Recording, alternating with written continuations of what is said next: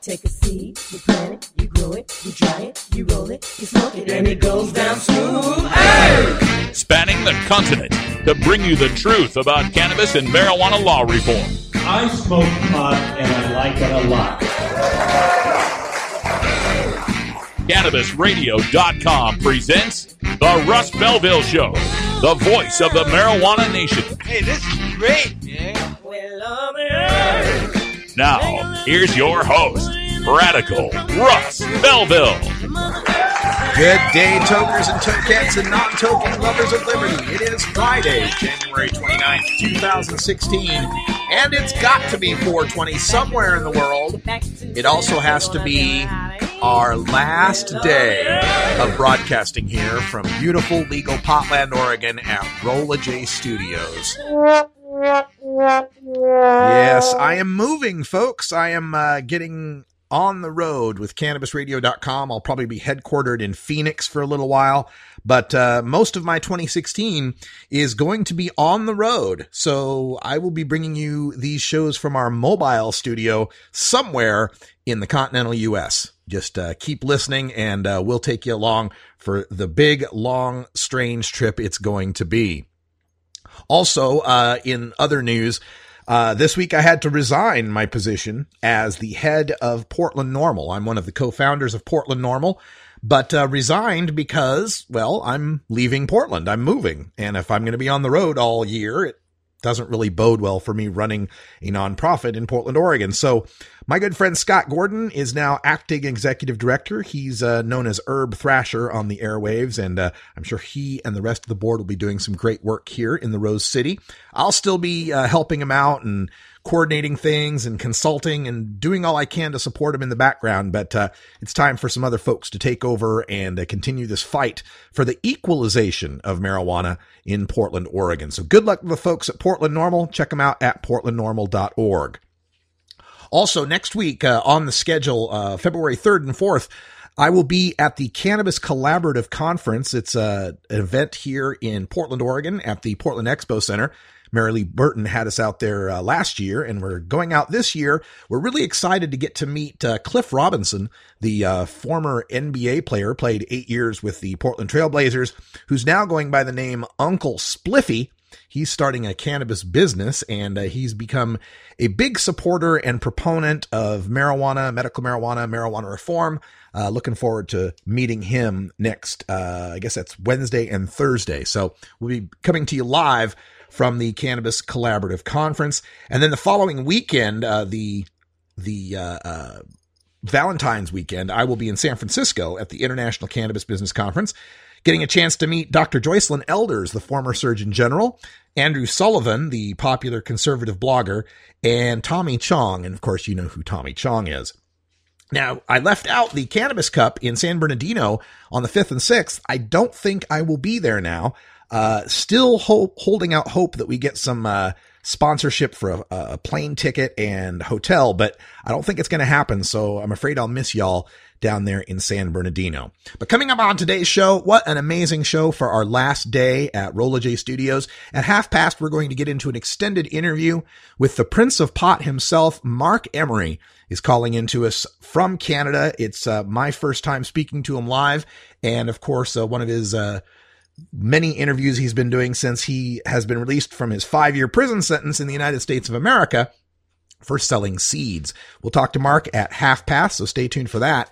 And then at four o'clock, we've got a special segment. Uh, we're just debuting it here on the show, uh, where I am going to turn over the microphone to one of the activists out there who disagrees with me. And, and sometimes people get intimidated by me and they don't want to call in and they're afraid I'm going to talk over them or debate them or whatever. So starting at four o'clock or whenever he calls in after four o'clock, he's going to get eight in uninterrupted minutes. That's right, eight straight minutes to convince you that you should vote against legalization in California for 2016. At least the legalization that's the Sean Parker initiative. So, if you want to know why you should vote against legalization in California, that's coming up at 4 o'clock. Stick around.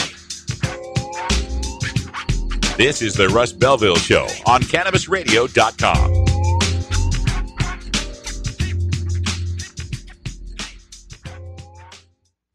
Great websites today need expert web design and development and need to be e-commerce ready and mobile friendly. But building a marketable and profitable website can be an uphill climb. Ready to make your new website or replace your existing website? Think Orange as the new way to get in the black. Orange Hill Development works with Fortune 500 companies and offer the same top quality development service at a fraction of what other providers charge. Brands like Absolut, Carlsberg, and Nestea trust Orange Hill Development. Find out why you should trust your website with Orange Hill.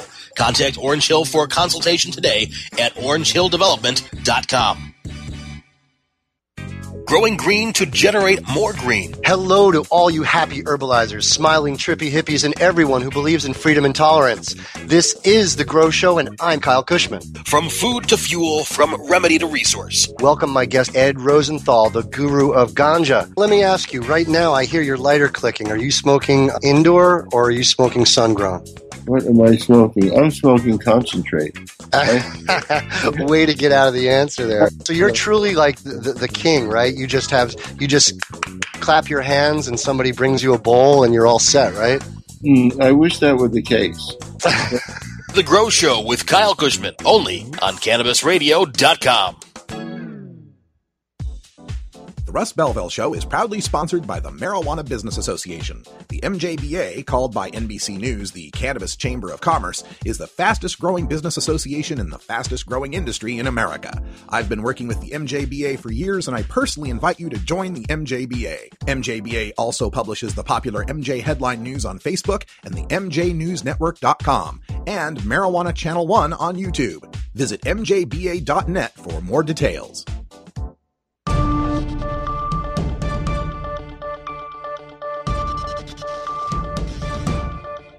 It's time for the Cannabis Radio News, covering the latest headlines in consumer cannabis, medical marijuana, and industrial hemp.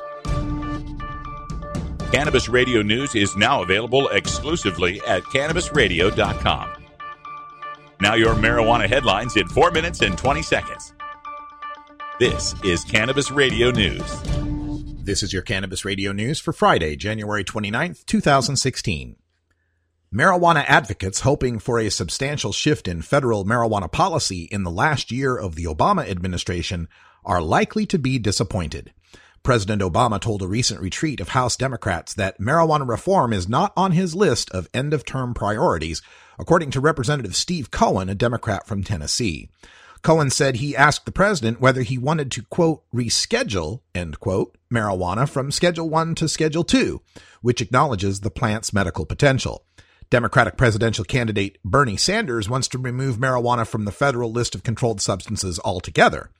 But Obama's answer on the rescheduling was disappointing, Cohen said in an interview, saying, quote, On marijuana, he gave me the same answer as when I asked him seven years ago. If you get me a bill and get it on my desk, I'll probably sign it, end quote, Cohen said. U.S. Senators Kirsten Gillibrand, Steve Daines, and Jeff Merkley, and U.S. Representatives Earl Blumenauer, Dina Titus, and Dana Rohrabacher led a bipartisan group of senators and representatives on a letter urging the U.S. Department of Veterans Affairs, or VA, to change its current policy to allow VA doctors to discuss and recommend marijuana as a treatment option in states where medical marijuana has been legalized. Quote, According to the current directive, VA providers are prohibited from completing forms seeking recommendations or opinions regarding a veteran's participation in a state sanctioned marijuana program. We ask that you act to ensure that our veterans' access to care is not compromised and that doctors and patients are allowed to have honest discussions about treatment options. End quote. The letter was also signed by U.S. Senators Cory Booker, Barbara Boxer, Patty Murray, Brian Schatz, Tammy Baldwin, Michael Bennet, Ron Wyden, and Elizabeth Warren, and U.S. Representatives Joe Heck, Sam Farr, Jared Polis, Chellie Pingree, Steve Cohen, Justin Amash, and Mark Pocan. The Judiciary Committee of the Vermont Senate has voted 4 to 1 to approve a bill that would legalize possession of up to an ounce of marijuana by people in Vermont who are 21 or older. Friday's vote came a day after six physicians groups came out against the legislation, citing what they see as the ill health effects of marijuana. If it passes the full Senate, the bill would go to the House, where many doubt it will pass this year.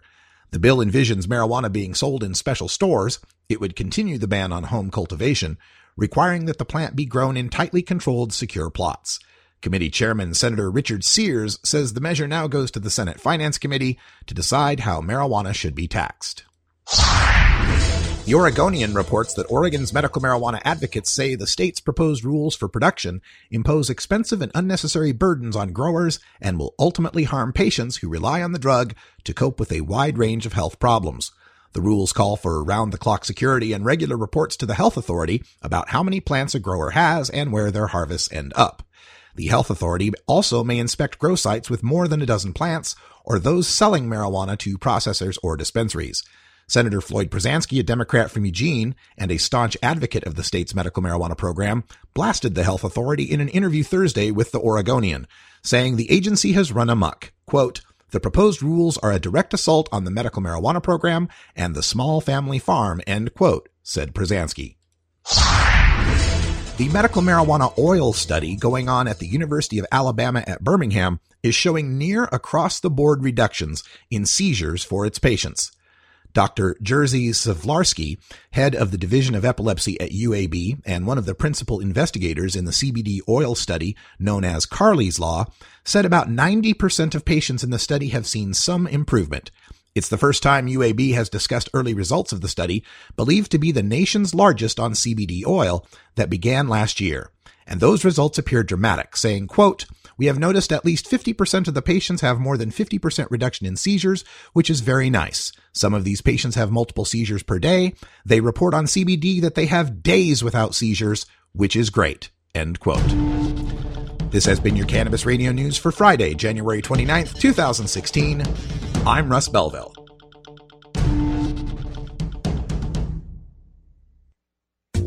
Ganjapreneur.com, your guide to the cannabis business world. Ganjapreneur.com is a comprehensive resource for cannabis professionals and entrepreneurs.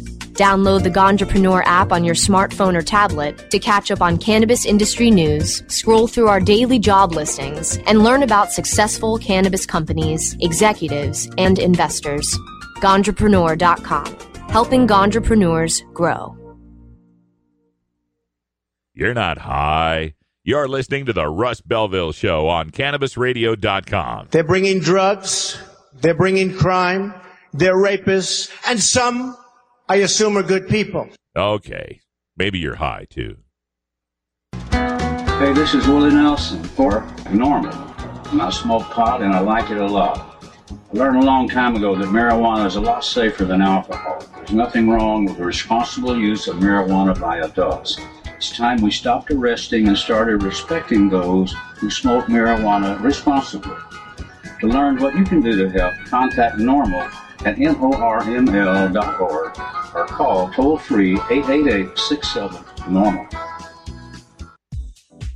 Russ Belville Show is proudly sponsored by the Marijuana Business Association. The MJBA, called by NBC News the Cannabis Chamber of Commerce, is the fastest growing business association in the fastest growing industry in America. I've been working with the MJBA for years, and I personally invite you to join the MJBA. MJBA also publishes the popular MJ Headline News on Facebook and the MJNewsNetwork.com and Marijuana Channel 1 on YouTube. Visit MJBA.net for more details. The world of cannabis is evolving at a frenetic pace. The Russ Belville Show gets behind the headlines to take a deeper look at breaking news in our Cannabis Focus. Today in the Cannabis Focus, we look at my home state of Oregon, at least for the next few days, and how the Oregon Medical Marijuana Program is being impacted by new rules and regulations proposed by the Oregon Health Authority under some of the new laws that have been passed since legalization has taken place. And the thing that I really want to address here is how people in the medical marijuana community see legalization as the reason why things are changing. This happened with I 502 just north of us in Washington state, where as their legislature began to clamp down on a largely unregulated medical marijuana market, all of the medical mar- most of the medical marijuana people complained and they complained about I 502 passing, the recreational law passing, as being the reason why there were new restrictions and requirements on medical marijuana. The same script is replaying here in Oregon, where many medical marijuana proponents are complaining that because Measure 91 passed and legalized recreational marijuana, that's why the legislature is getting so uh, restrictive on medical marijuana. And I'm here to tell you folks, once again, it's time to stop blaming the legalization of recreational marijuana for the regulation of medical marijuana. For years and years and years, the medical marijuana people told us they're two separate issues. Recreational and medical are two separate issues. But suddenly they're not two separate issues when they start getting restricted. Now they're all one big issue for some reason. And let me preface this by saying that I'm not for some of these changes that are happening. I think some of these changes are ridiculous. They're over regulation and they're just trying to, you know, uh, they're, they're using an axe when they need to use a scalpel. You know what I mean? they're, they're, they're, they're going way overboard on this. But if they're going overboard on this, the blame doesn't need to be pointed at legalizing recreational marijuana. The blame needs to be pointed at the excesses of medical marijuana that became so glaring they were impossible to further ignore. As I wrote in one of the comments on this, it's like, remember that headline that came out that said Oregon's largest medical marijuana grow site serves 104 California patients? That's not what most people thought medical marijuana was for here in Oregon. How about the medical marijuana clinics handing out recommendations even under the slightest of pretenses? That's not what people thought medical marijuana was going to be. When trunkloads of pounds and pounds and pounds of marijuana grown in medical gardens by caregivers who are card stacking patient cards, when those are being seized on freeways headed east for profit, that was not what people thought medical marijuana was going to be about. When they see reports of gas stations and motels and apartments exploding because of the unlicensed production of hash oil. That's not what people thought medical marijuana would be about. They didn't think that medical marijuana meant their neighborhood would be smelling like a pot garden because the guy is growing 90 plants in his backyard and lighting them up with floodlights and razor wire around the fences and barking pit bulls to guard them. That's not what people thought medical marijuana would be. People didn't think medical marijuana meant pot festivals in the park where the proponent of the festival, who is a major medical marijuana card provider, would have people on stage exhorting people to smoke pot just over there outside the park grounds. That had something to do with it as well. In other words, the restrictions coming on medical marijuana have a lot to do with reining in medical marijuana, nothing to do with what's going on with recreational. Here's what they're planning to do. The growers of medical marijuana would have to establish an online account with the health authority to file a monthly report on how many plants they have and how much they transferred to dispensaries. Not an inspect, just an online form to say, Hey, I grew six plants. I harvested 10 pounds. I you know, sold five of it to dispensaries. That's not too onerous. If you're growing for more than two patients or people living off your property, you have to track your pesticides and fertilizers, name the products that you were using and so forth. Isn't that something we ought to be asking for medical marijuana patients to be able to know whether their stuff has pesticides on it? The one many people are upset about the plant limits. In a residential area, you can only grow 12 medical marijuana plants in a non-residential area, you can only grow 48 medical marijuana plants. That's right, folks. I was saying only 48 plants is what they're complaining about. But wait, if you already have one of those large, large grow sites that's more than that, you can get grandfathered in and have 24 plants in a residential area and 96 plants in a non-residential area. That's right. Medical marijuana people are complaining that two dozen in a city and f- eight dozen in the country are too few plants. They got rid of the residency requirement. And that again had a lot to do with that headline about the biggest garden being for 104 California patients. Now, I think that's BS. I think anybody should be able to be an Oregon medical marijuana patient, but it's not surprising why they put that residency requirement in there. Measure 91 didn't do that. They now have to go through legal authorization for water rights since now it's a commercial operation. You can grow medical marijuana and sell it to dispensaries. You're subject to the same water rights rules as commercial producers. And round the clock camera surveillance with video backup for two years. Well, That I think is a little asking a little much, but they can get waivers for that. You can't handle the truth. And the truth is, what they're proposing for Oregon's medical marijuana would still leave Oregon as one of the top states for the most access, the most plants you can grow. So when medical marijuana keeps saying the sky is falling and this will destroy the program, nobody believes it anymore. Even though some of it is actually true.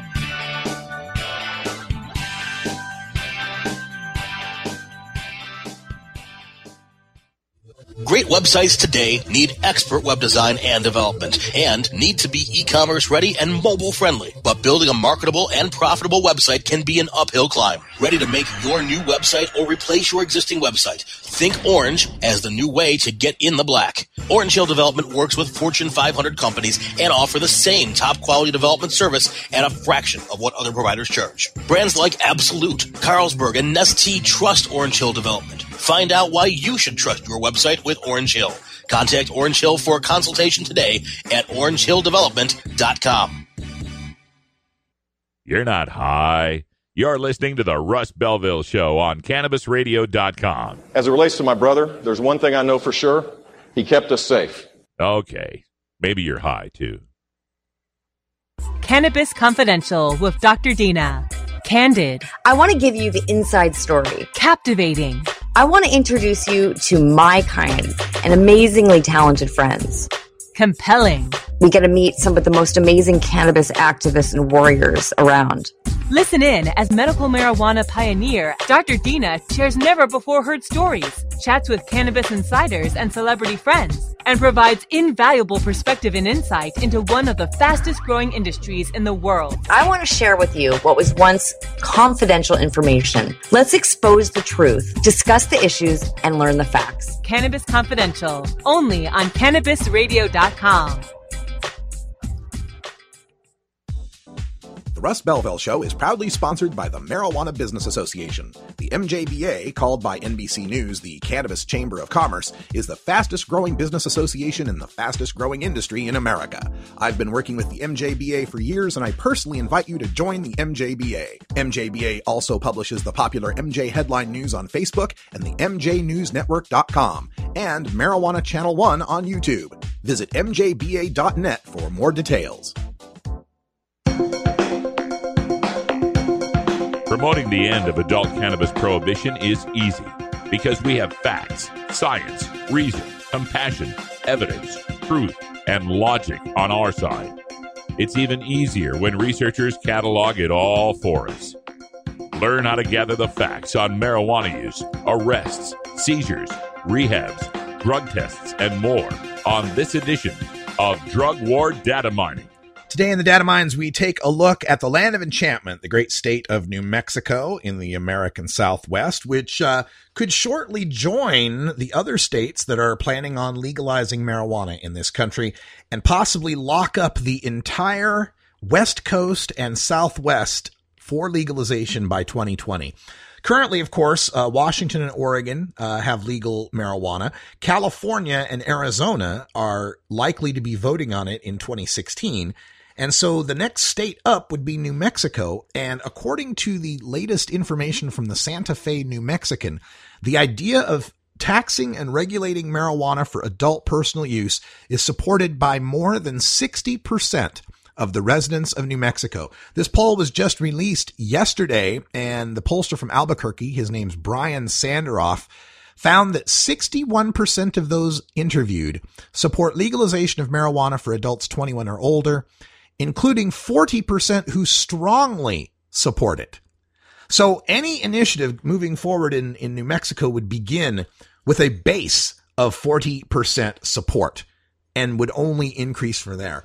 Only 34% oppose legalization, and that's 25% who are strongly opposed. So strong opposition to legalization is just 25% compared to strong support for legalization at 40%. And this isn't just limited to Santa Fe or Albuquerque, you know, the urban areas. This is happening in all regions of the state. The southeastern Las Cruces area, 66%. The north central Santa Fe area, 63%. The metropolitan Albuquerque area, 63%. northwestern New Mexico, 58%, and the most conservative areas of the state, eastern New Mexico, still have 56% support. There is not a, place in New Mexico that doesn't register strong support for marijuana legalization. As uh, Senator Jerry Ortiz y Pino, a Democrat from Albuquerque, said, it's not just ex hippies and Taos. It's not just people who read The Nation in Santa Fe. It's not just University of New Mexico students in Albuquerque. He is currently sponsoring two separate proposed constitutional amendments in New Mexico that would legalize marijuana for adults over the age of 21. New Mexico is one of the medical marijuana states, but uh, Ortiz Pino says legalizing, regulating, and taxing non-medical use of marijuana treating it like alcoholic beverages could generate 20 to 60 million dollars for the state government. And this is uh, going to be very helpful for New Mexico. Their revenues have been down because of the falling price of energy, uh, oil and natural gas, particularly that uh, have dropped in price and hurt the state of New Mexico for its production uh, of those uh, substances. Uh, Ortiz y Pino's got a joint resolution number five that would earmark revenue from marijuana taxes for states' Medicaid and drug and alcohol programs. His joint resolution number six would put the revenue in the state's general fund.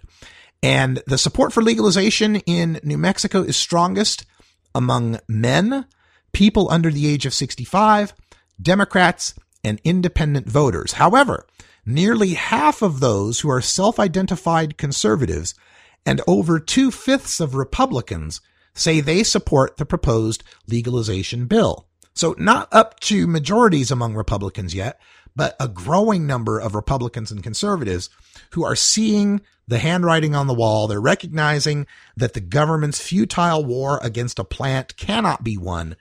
And I believe the money angle is having a big uh, impact on a lot of these people's views. When they see those returns coming in from Colorado, from Washington state, $200 million in tax revenue, there's not a state legislature in this country that can think seriously about passing up that kind of money. Now, one of the problems in New Mexico, however, is that Mex- New Mexico does not have citizen ballot initiatives. And that's why Ortiz y Pino has to uh, put these forth as joint resolutions because the legislature can put forth amendments, referendums, and then the people would be able to vote on them. And the reason he has to go that direction rather than taking it through the legislature is because Governor Susana Martinez, the Republican governor of New Mexico, is an avowed marijuana re- opponent. She would veto anything that would get onto her desk, even if it made it through the New Mexico House and Senate. He did get a legalization amendment out of the Senate Rules Committee last year, but then it never got heard by the Senate Judiciary Committee. And Ortiz Pino does admit that despite the fact that over three out of five New Mexicans support what he's doing, it's not likely he's going to get either of his me- measures passed. The Senate, where he's at, might get it through, but then it would have to go to the House, and the House is controlled by Republicans in New Mexico. Last year, there was a bill for legalization. A representative from Las Cruces uh, put that forth. It got five committee assignments and was tabled in its very first committee. So there's all sorts of roadblocks in the New Mexico legislature that are going to prevent any movement here for uh, marijuana legalization, but it continues to increase. In 2013, it was 57% support for legalization, 2013, and now we're up to 61%. Support continues to grow, and support for the state's medical marijuana program is sitting at 71%. So we are seeing an increase in support across the board for all marijuana reform in New Mexico. I think it's highly likely in the next five years we see some movement in New Mexico and it joins the rest of the Southwest in legalizing marijuana. All right, stay tuned, folks. Coming up next, we've got the Prince of Pot himself. Marc Emery is joining us for the first time on the Russ Belville Show. Very excited. Stay tuned for that. And then at 4 o'clock, we've got Kevin P. Saunders calling in to try to convince you to vote against the Sean Parker initiative in California because true, legal, true legalization would be better. and uh, he'll get eight minutes to make that case. This is the Russ Belville Show on CannabisRadio.com.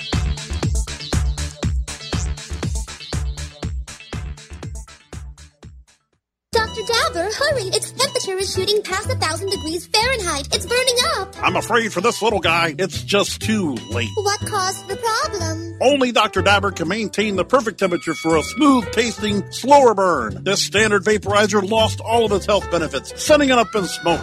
So you're telling me that most vapor pens burn so hot they produce smoke, not vapor? Correct. Keep away from those standard vaporizer pens and turn to Dr. Dabber. Doctor's orders. Less heat, more flavor. Warning hits taken on this show are larger than they appear. Do not try this at home. These people are professionals, or at least they pay me to say that. A public service message from CannabisRadio.com and the Russ Belville Show. NORML stands for responsible adult cannabis use. If cannabis use is causing problems in your life, consider taking a break or seeking medical assistance. Consider ceasing cannabis use if you have a family history of mental illness. Don't drive or operate heavy machinery while impaired by cannabis use. Cannabis use is not without risks, even though the risks are far less than those posed by legal drugs. Hey everybody, it's Radical Russ here from 420 Radio, inviting you to be like me and get your ink done at Lucky Horseshoe Tattoo, Fort Worth's most female-friendly, clean, sterile, awesome tattoo shop. Thomas and his crew are true artists who can design you a custom piece or use a design you bring in. Lucky Horseshoe Tattoo also offers all styles of tattooing as well as piercings and all-around fun. In the DFW area, stop by Lucky Horseshoe Tattoo and tell them Radical Russ sent you. Trust me, it'll feel awesome.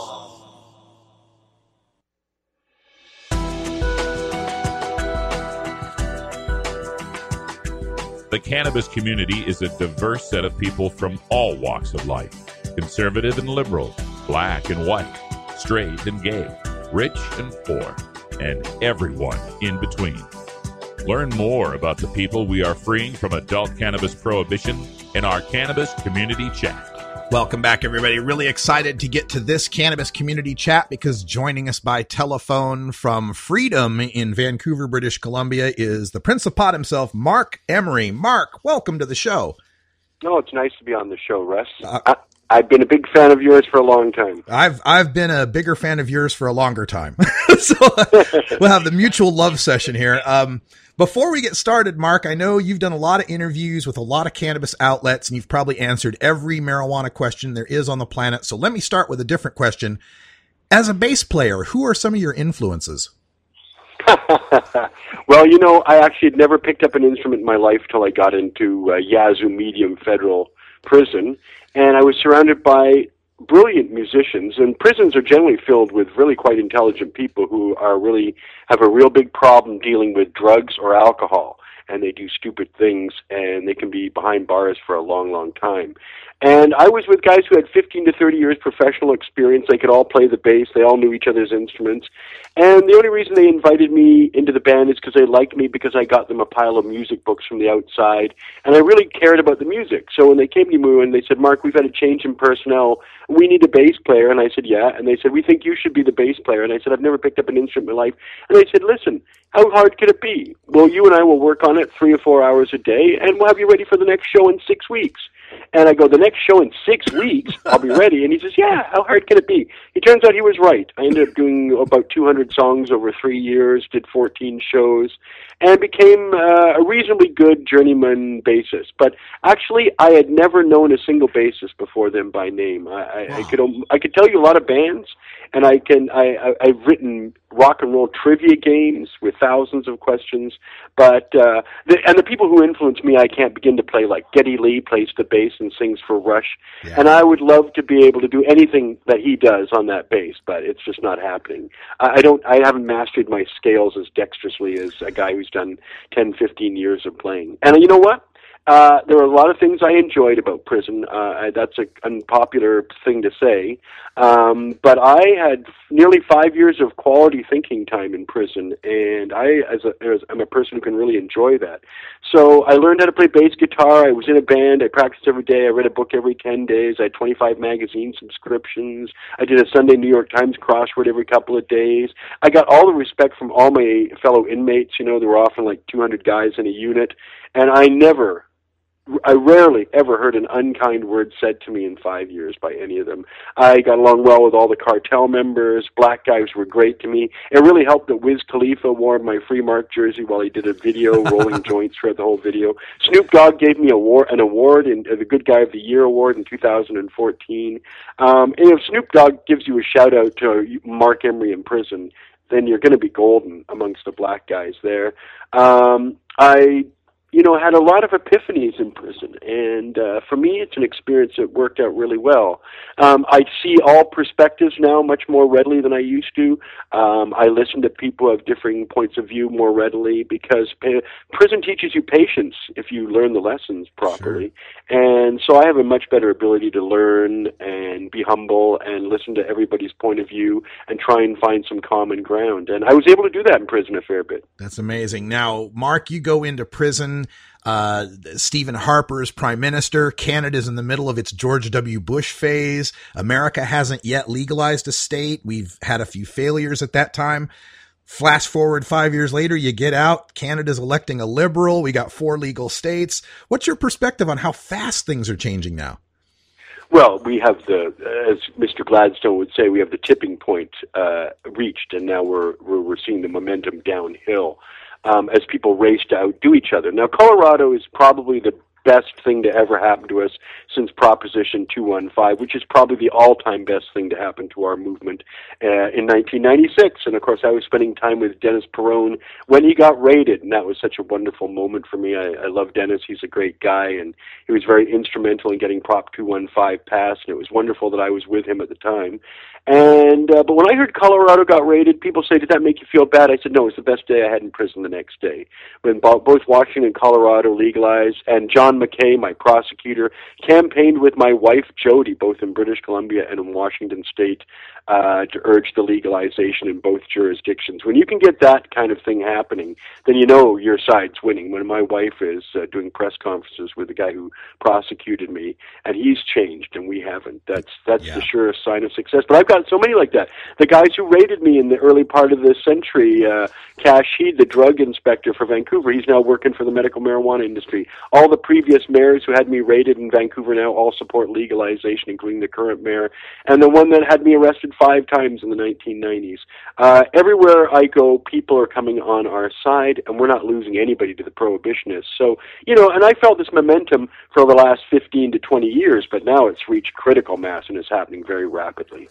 You know, you made mention of Jodie, and I actually had the opportunity to meet Jodie at various events like the Seattle Hemp Fest and some gigs in Texas and so forth. And, you know, I, I look at it as the American prosecution of you just created two amazing activists. Uh, tell us how you feel about Jodie and, and what she's been doing all these years while you were in prison.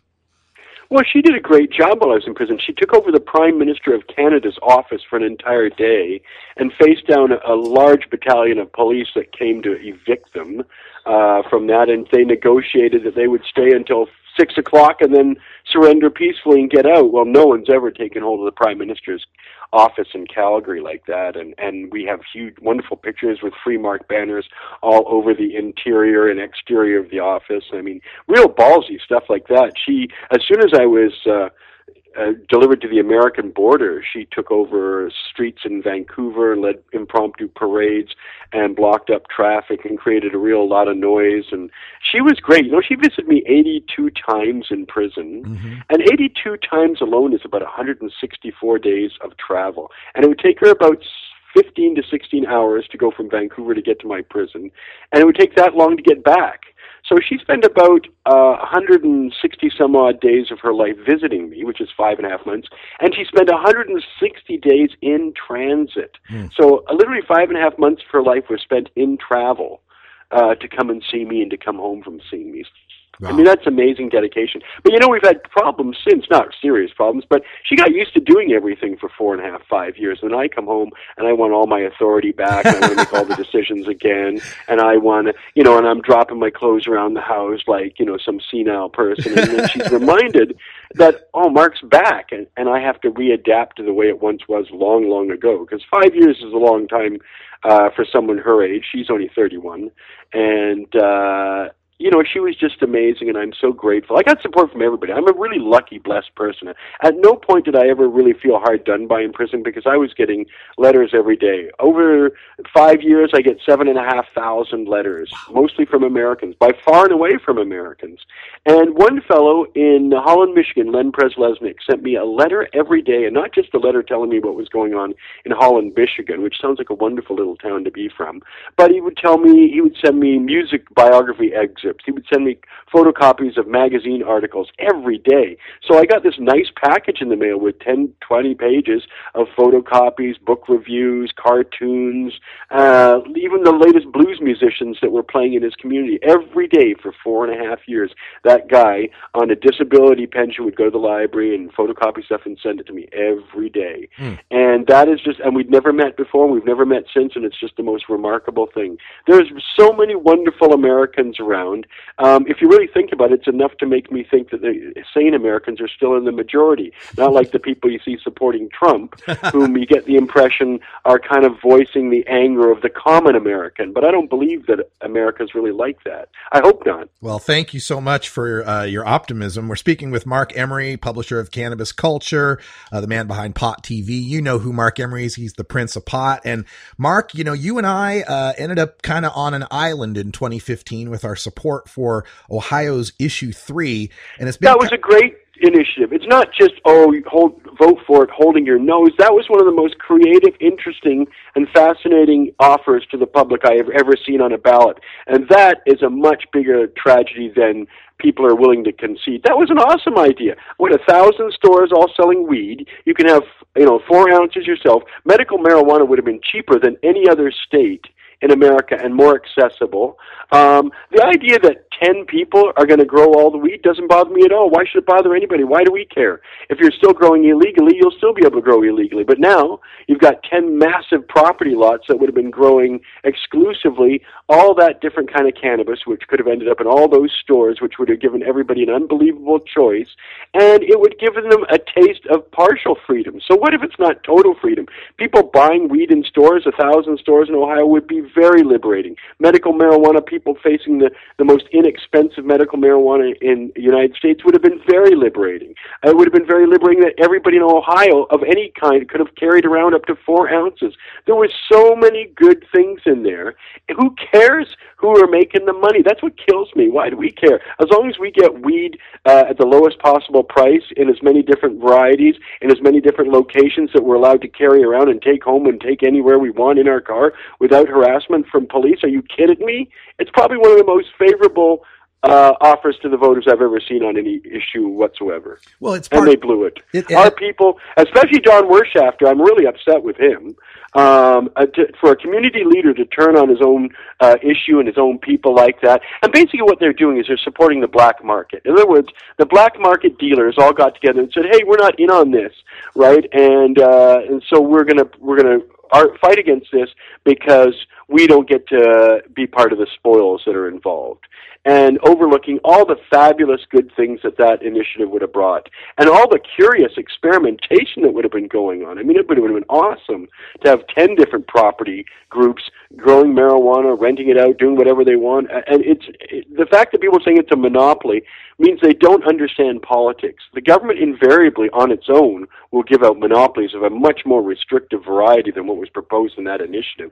That was a fabulous initiative, and I'm disappointed that NORML and MPP and a whole bunch of others did not get behind it and see all the good that was in there. And the bad isn't really worth considering because it's no worse than anything that we've got now in Ohio. So I was vastly frustrated by that horrible betrayal by some of the so-called activists in Ohio. And I call them traitors, and I would refuse to ever have anything to do with those people ever again. If I had an opportunity to work with them, I wouldn't because they cannot be trusted. They are putting some hidden ulterior motive above what's good for the movement, what's good for the people, what's good for the people of Ohio, and what's good for the cannabis culture in Ohio. And therefore, they should be eschewed and shunned.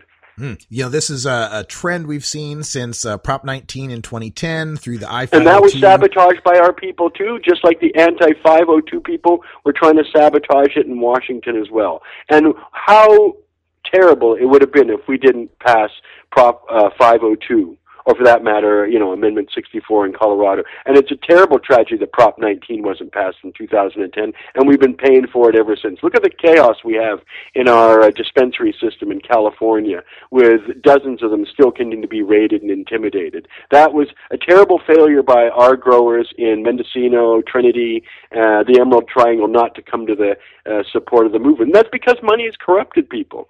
You know, if you're making prohibition profits, it's very hard for that person to fully support uh, legalization, knowing those profits will evaporate over time. Because legal marijuana means cheap marijuana, and uh, that's what we're hoping to see in Canada.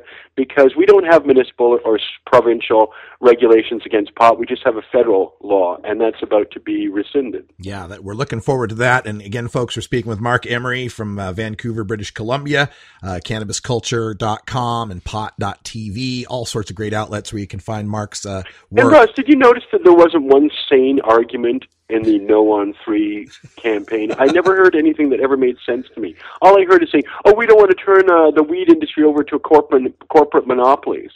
And I yeah. thought, why do you care? You've got monopolies everywhere in America gas monopolies, power monopolies, train monopolies, postal monopolies. What the hell do you care if somebody's got a monopoly? As long as it's everywhere, it's legal, yeah. and there's incredible variety. Why do you care? Yeah. And there was never any good argument to that. They didn't have one. With all the benefits that this offers, why do you care? Who's going to make the money on the weed? You can still make money on weed if you still grow it at no greater risk than you're doing now. It was utter sabotage and betrayal. Ah, I'm yeah. so upset about it still. well, you know, from my perspective, Marc, I grew up in Idaho where we had two strains, got some and don't. And there was always a monopoly. he was called the guy. And he charged yeah. me a higher tax than anybody in illegal states ever charged me.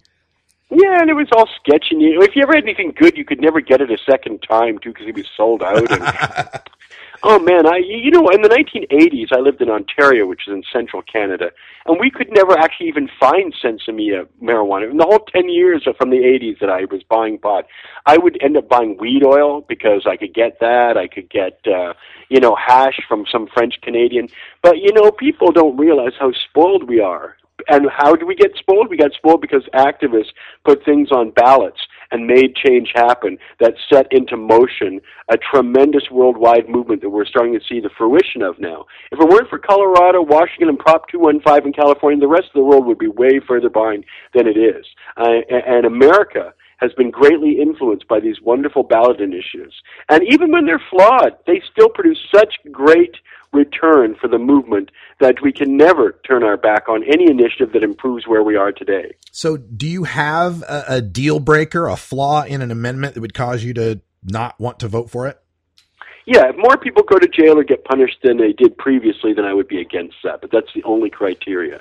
Any uh, initiative that uh, reduces the number of people who will be arrested, uh, lowers the price of pot, increases access to medical marijuana, these things all have to be supported. Excellent. And uh, I've never seen an initiative proposed that was worse than the status quo. I mean, why would someone do that anyway? Why would someone put a couple million dollars of their money like good old Richard Lee? I felt terrible for Richard Lee in 2010 when our own people sabotaged him. And even in prison, I got these letters saying, what is Richard Lee's real motive? What is he trying to get by doing this? And I had to write back, are you an idiot? I mean, you're a friend of mine by writing me a letter in prison, but are you actually out of your mind to think that Richard Lee would donate a, hundred, a million dollars of his own money for some ulterior motive where he's going to make some big profit when it's legal. Are you insane? I had to deal with dozens of letters like that. Just idiots. Yeah. Who didn't make any sense at all, suspiciously cynical about the motives of the people who are proposing the initiative. And this is happening with Sean Parker too. Yeah. Oh, what does he get for? What is he what is he out for? The man's trying to make change and he's trying to do it in the most pragmatic way possible. End of answer right? And yet, most of our people are politically illiterate. They don't vote.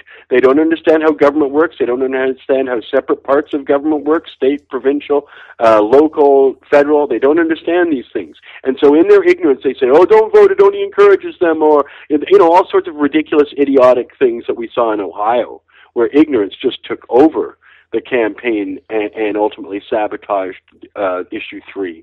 So, you know, our people are ignorant. They need to be educated. Russ, you do a terrific job. You're logical. You're incisive. You're, you know, you're, you make sense on all the issues you talk about. You've got tremendous amount of experience going around the country talking to people, and you've seen what I've seen. There's unfortunately a number of assholes in our movement that will hurt us rather than help us if given the chance. Oh, Marc, uh, you said it better than I ever could. Thank you for saying so. And, you know, I also want to make sure that we get a proper focus internationally here on what's happening in Canada now because, you know, election of Justin Trudeau and the latest I heard, he was worried about the, he was warned about the treaties and all that. Ah, the treaties. Yeah. The treaties are easy to get out of. It takes you six. You just have to give six months' notice. You can get out of the treaty. You can get out of those treaties for a variety of reasons. Also, I'm not sure the treaties are even enforceable or relevant because look at Colorado and look at Washington, look at Uruguay and the Netherlands and and now Canada. It's not like the UN has threatened to you know kick Canada out of the UN if we make pot legal. Now, here's the thing, though. It doesn't really matter what the federal government wants to do. They're going to legalize it eventually. But what that's really done is it's rapidly accelerated the number of people willing to go to jail to open their own dispensary. I just posted on my Facebook page that the little town of Port Albernia, hell, I think that place only got about 15 to 20,000 people, has five dispensaries now. Um, little places like uh, Nanaimo have 12 dispensaries. Victoria, British Columbia, it only has a quarter million people, has 24 dispensaries. Vancouver has over 100. Toronto has about 35 now. And there's a new one being coming on every day. I talked to a woman who has a, a dispensary called the Farm Assists two words there, pharmacists, in Halifax, and she's been arrested multiple times and gone to jail four times. And she keeps reopening it. They don't close, right? Uh, my friends Chris Goodwin and Erin Goodwin got arrested, jailed, and they're still keeping their business going in Toronto called Goodweeds. Um, Canadians, fortunately, are used to going to jail and we don't mind going to jail to make a point. And by the end of this year, there will be 1,000 dispensaries across this country, and they're all illegal. But people are getting used to buying from them and shopping at them and going there. And uh, we keep reopening. Nobody's closing permanently, even after they're arrested, because we don't believe that the courts are going to uphold the prohibition at any level. And so Canadians are really nicely civilly disobedient in order to make this happen. So I'm telling you now, there'll be 1,000 dispensaries operating in this country by the end of this year, and there'll be no way to, to return to the old days prior to that. Yeah, it seems pretty unstoppable, and I think that's where the the folks that I've termed, you know, true legalizers differ from us, is they seem to think that the question now isn't whether we legalize, it's how we legalize, and they somehow seem that seem to think that if you legalize it the wrong way, there's no going back from I don't know corporate dominance or whatever. Well, invariably, we will legalize it all the wrong way. The right way is to make it all legal. Whatever everybody's doing now is legal. So pay your taxes and keep the peace and carry on. That would be the end of it. My my ultimate initiative would be one sentence long. All laws prohibiting and punishing cannabis are hereby repealed. There you go. That's it. That's the perfect true legalization. But politics isn't like that. I've never seen politics like that. In all my life, I've run for office 12 times. I've been arrested 28 times, seen 34 jails and prisons.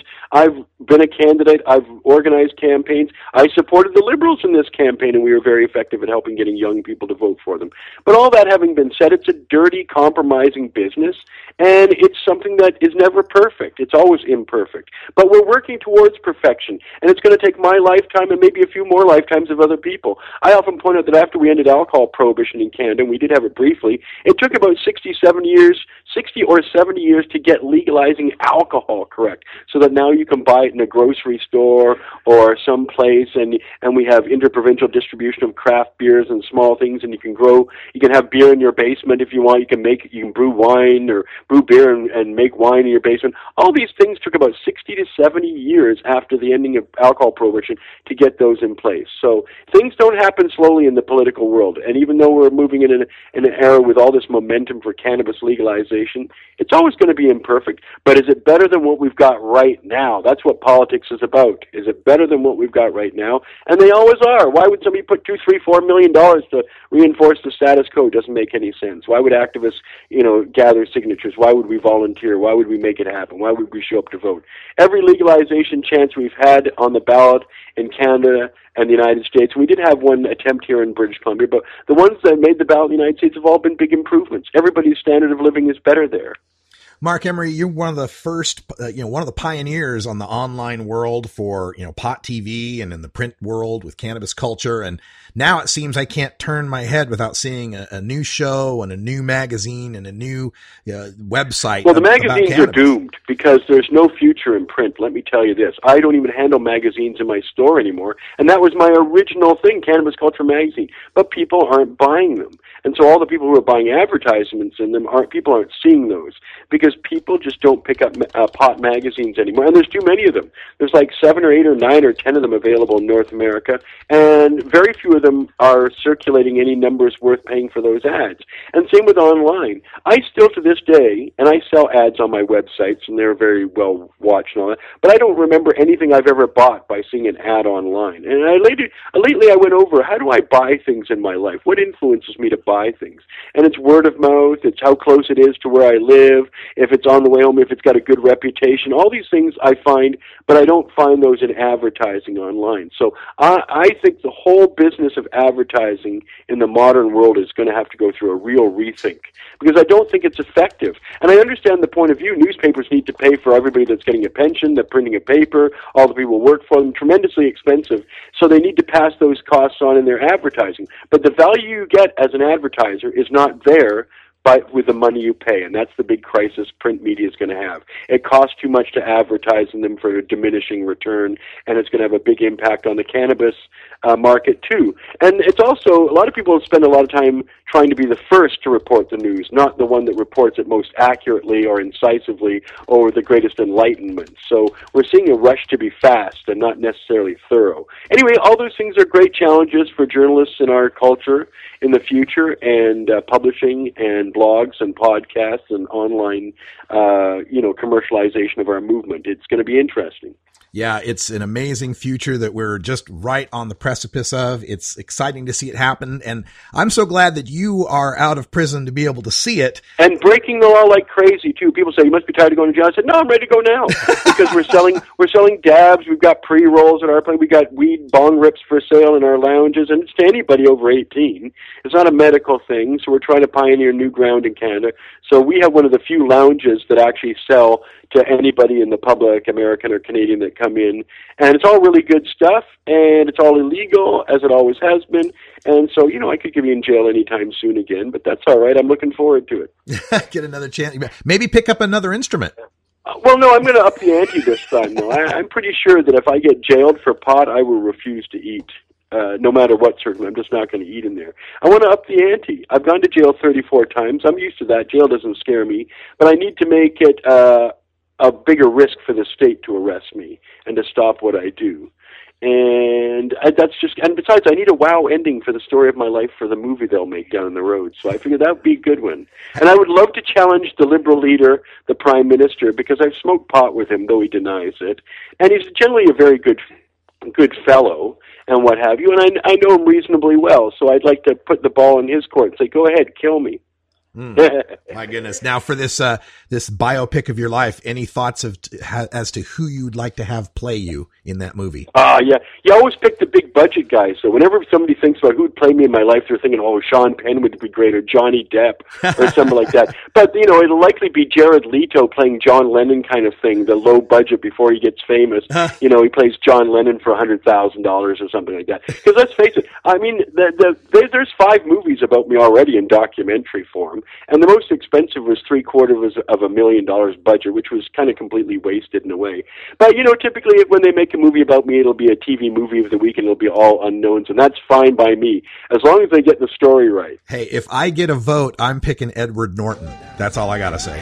Ed Norton would be great. Wouldn't that be great? But then, but he's probably three to five million a movie. Yeah, yeah. You know, and. uh you know, Woody Harrelson had probably, uh, uh, you know, was interested in buying the rights, but that guy still makes two to three million a movie now. and he does six a year, so he can't afford to produce any films. Yeah. I need a person who isn't famous at all to produce the movie about me, because that's the only thing that, you know, he would have time to do that. He would devote his life to it. Really famous people, they they they got so much going on the go that you know, I, I don't think they could get to it for five or ten well, years. Marc, but anyway, that's all. That's yeah. all speculation. It's it's it's arrogant and egocentric. And, and, and we are out of time. We're up at against the back of the hour, but Marc Emery, thanks so much for a lively discussion and for all your support. I can't tell you what it means to me. Thank you so much. Russ, wonderful to be on. Bye. All right, bye bye. Stay tuned. We got Kevin Saunders coming up next to tell you to vote against legalization in California. Stick around. And until next time, take care of each other, tokers. This is the Russ Belville Show. The Russ Belville Show is blogging and podcasting daily at radicalruss.com. You take a seed, you plant it, you grow it, you it, you roll it, you smoke it. You take a seed, you plant it, you grow it, you dry it, you roll it, you smoke it. You take a seed, you plant it, you grow it, you dry it, you roll it, you smoke it, and it goes down smooth.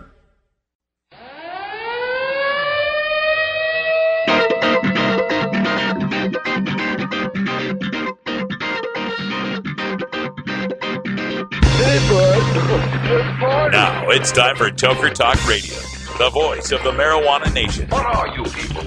On dope? Where you can toke. I inhale uh, frequently.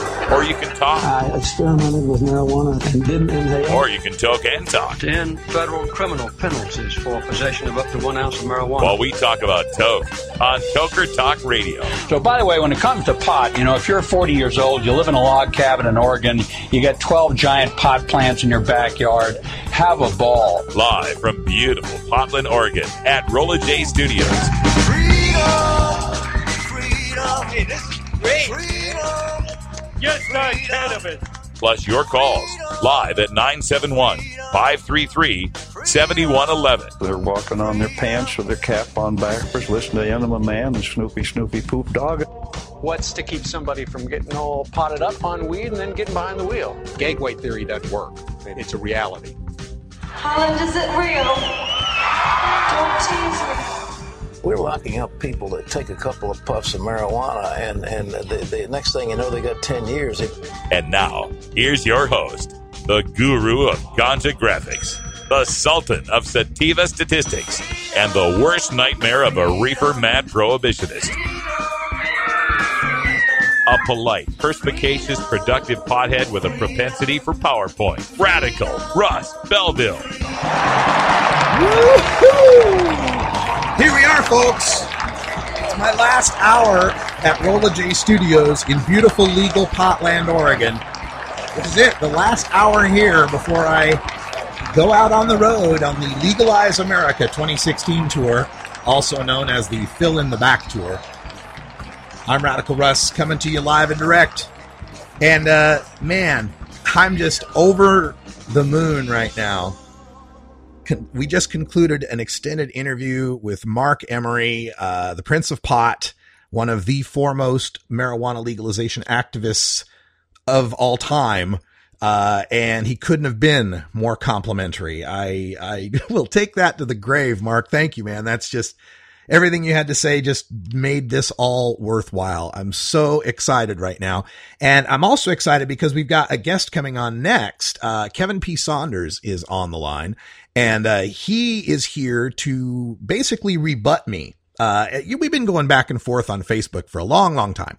And the basic difference is that I support legalization in the form of the Sean Parker initiative, the Adult Use of Marijuana Act, that uh, has the money and the polling and the backing and the pros and could legalize marijuana in California and change the world.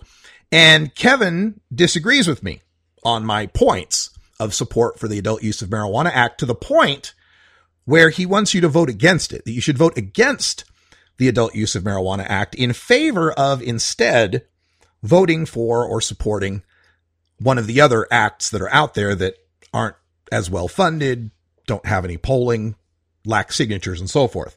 So we've been going back and forth on this and he's been taunting me and challenging me to a debate you know, you know, well, I demand, uh, let's debate this. I'll show you, you know, like a lot of rhetoric like that, right? You, you can look at my feed and read it for yourself. And that's fine. I, you know, that's why I'm here. the whole point of this show is a talk show, right? Is to, is to have discussions. And I love strong opinions. I don't like being called names. And, and, and let me be clear. Kevin has been absolutely a gentleman through this thing for the, mo- yeah, I'm going to say it. No, no, qualifiers. Been a gentleman through this whole thing and kept it on topic.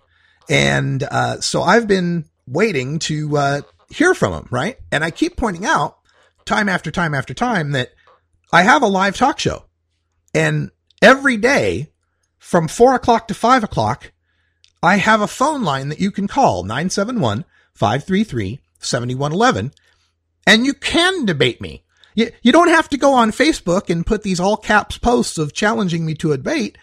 I'm here every day. I'm paying for bandwidth, a phone line, and an audience for you to come debate me any day. But I kept saying that over and over and over again. It's like any weekday, four o'clock, call in. Any, any weekday, call in, four o'clock.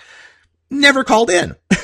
so finally I thought, well, maybe it's because I'm just saying any weekday and it doesn't feel special somehow.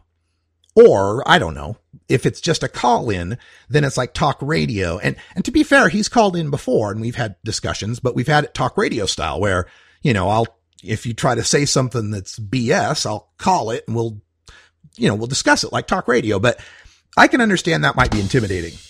I can understand that. So here we have Kevin Saunders live, eight minutes, uninterrupted by me to have him make his point.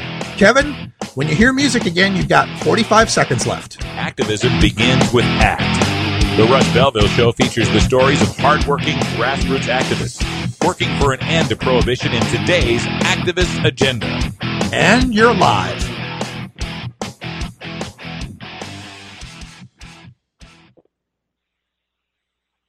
Thank you, Russ, for that. I uh, really enjoyed listening to uh, Marc Emery, who is uh, a hero of mine and a hero to uh, a lot of people here in the United States, and obviously very popular in Canada.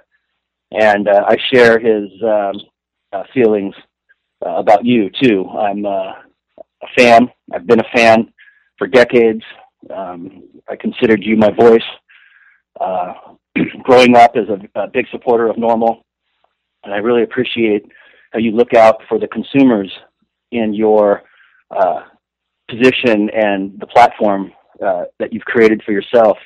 And I just think that uh, I wish people would show more respect to you and to uh, activists in general and keep this debate civil and not use such hyperbole and platitudes because at the end of the day we all want the same thing. We want people to come home out of you know cages and we want uh, fair taxation with uh, low income subsidies and good quality good quality medicine. And I just wanted to thank you for giving me this opportunity and uh, for for your kind words. But I really, really want to tell you why I think that you were not only wrong about yes on three in Ohio, but why I think that you're wrong about the AUMA, the Sean Parker initiative to legalize uh, marijuana in 2016.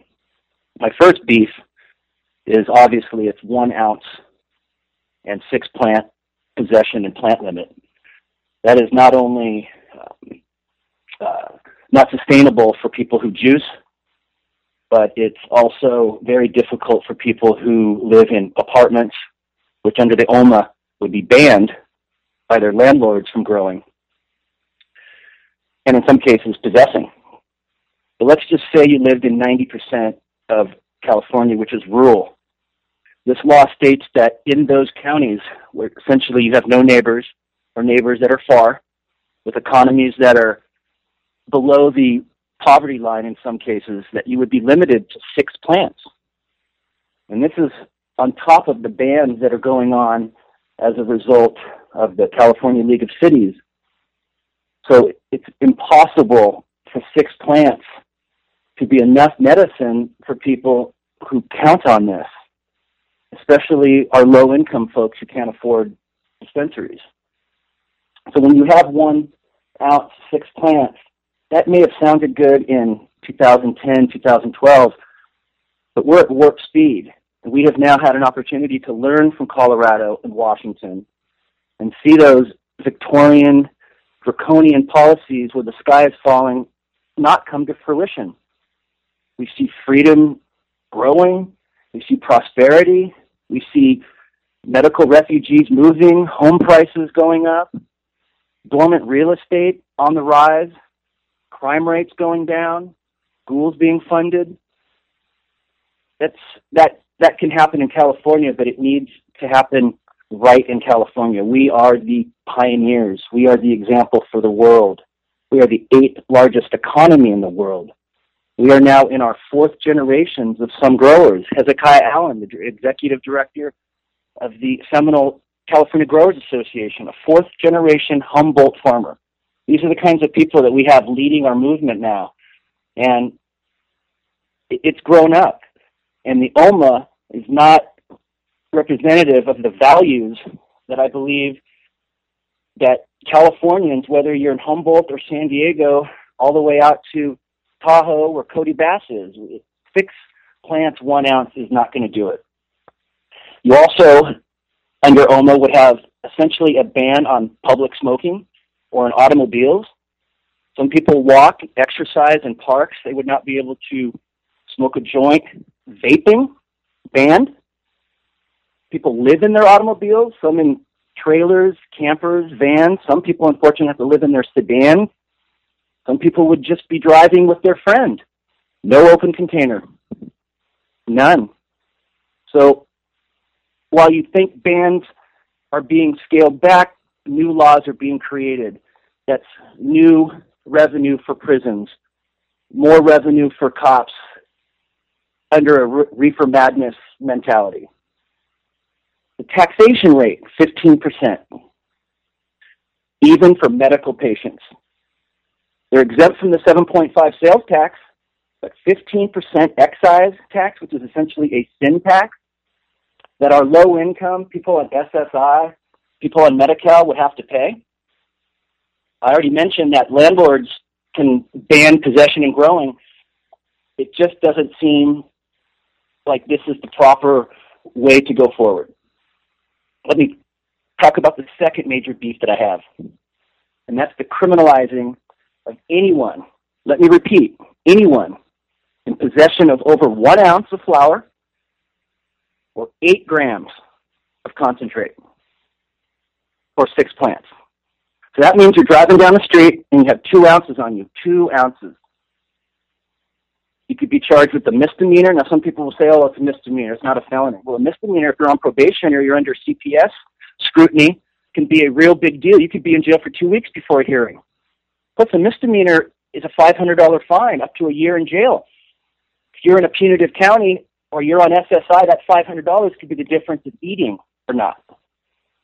You also have a rule where it makes people between 18 and 21 susceptible to violation.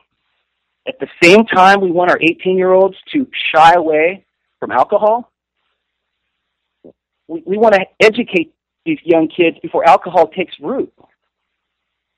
We want to establish them as cannabis consumers, not alcohol consumers, and leave a bad taste in their mouth, even with a infraction or criminal record between 18 and 21. They could fight in our wars at 18. And then that leaves me with the minors. Why not leave it a family affair?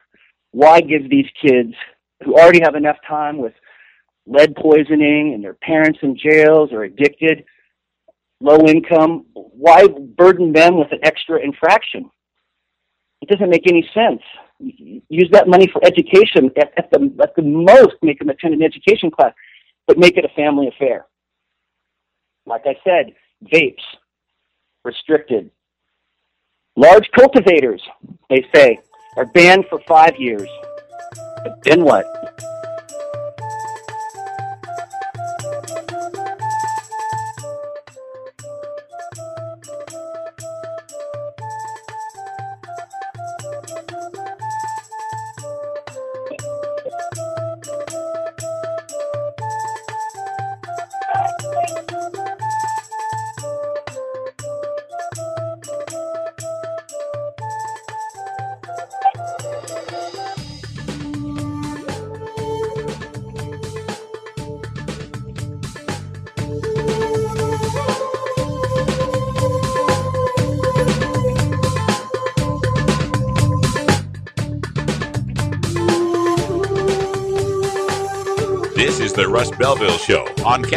CannabisRadio.com.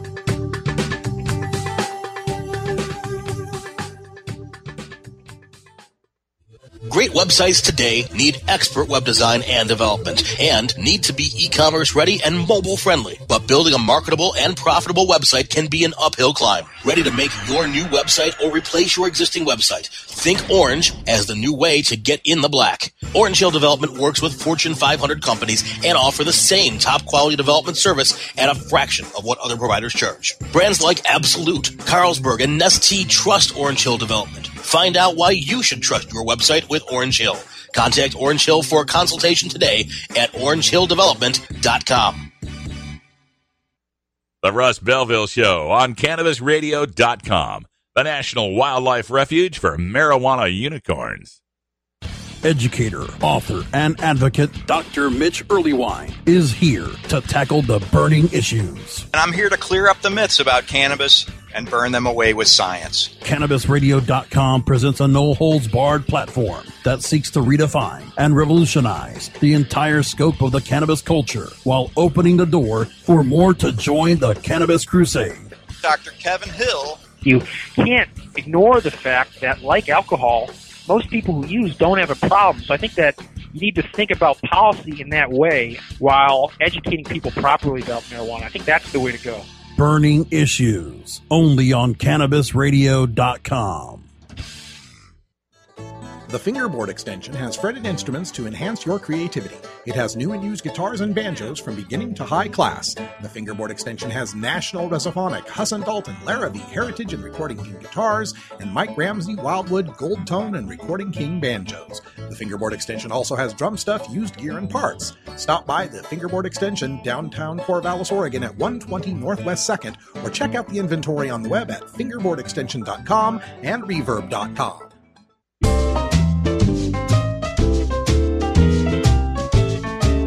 Pod 2.0. It's not your father's Woodstock weed. this is the Russ Belville Show on CannabisRadio.com. Welcome back, everybody. 16 and a half after the hour. And my thanks to Kevin Saunders for calling in and becoming the first person on the Russ Belville Show to have an entire activist agenda segment uninterrupted. I hope you're all timing it. It was exactly eight minutes from the end of the intro ramp to the end of the outro ramp. So, eight minutes, and now Kevin's calling back again, but I'm not going to answer Kevin because you've had your say. You had eight uninterrupted minutes. This is something that, you know, talk radio, that's, you don't get that. That's like if you are on the air two minutes on a talk radio program with the host talking back and forth, that's a pretty uh, stellar accomplishment. But you got eight full minutes to explain to everyone why they should vote against the Sean Parker initiative. And I want to respond to the points, but I also want to make this constructive, okay? Because you sound like a great guy. You sound like a nice guy. I think we've met in person, and I'm sure you want legalization and you want it done the right way. You're you're honest about it. I don't see you as having a ulterior motive for you know your dispensary or whatever. No, I, you, you seem to be like an honest guy, like a lot of people out there. I'm sure that are thinking, you know, I'm going to vote against this Sean Parker thing. So I want to be helpful, uh, because if you're going to try to convince people to vote against legalization, I want you to have the opportunity uh, to do so in the best way you can. So, some tips. First, if you're going to get an eight minute platform on a major media uh, distribution, if you're going to get eight minutes on a major platform, make those eight minutes count.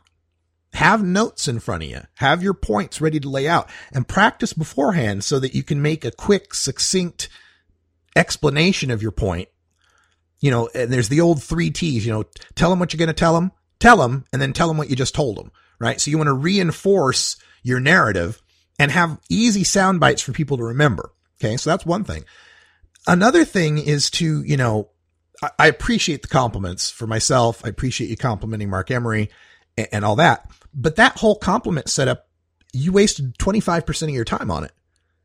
I was timing it. You used two minutes before you even got to the meat of your argument. So, you know, next time you get a shot like that, you know, you can say, you know, Russ, thanks for having me on. I appreciate your work. I've always admired your work.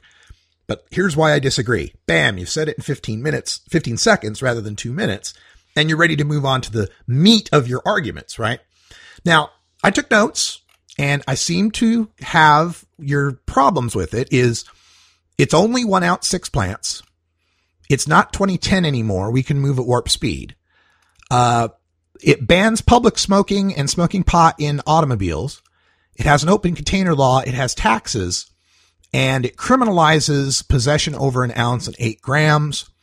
And kids end up with records, I guess, or something like that. So I want to address all those points. Uh, I've heard this from other people that are opposing this uh, adult use of marijuana initiative. And I'm also going to make my points as to why it is imperative that we support. And I also want to compliment you on not pushing the MCLR or the CCHI or some other initiative, but stuck to just why you should vote against Sean Parker.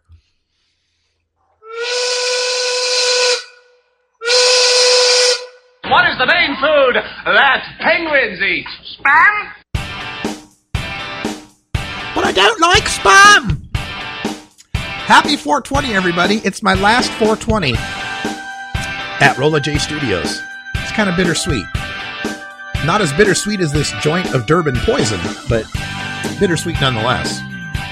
Be right back with more on the Sean Parker Initiative right after this.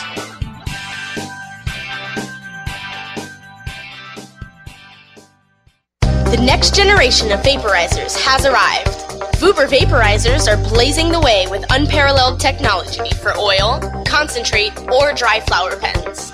Providing unsurpassed customer service and expert craftsmanship, Vuber vaporizers use cutting edge technology, providing a power packed, smoother vapor with a lifetime guarantee.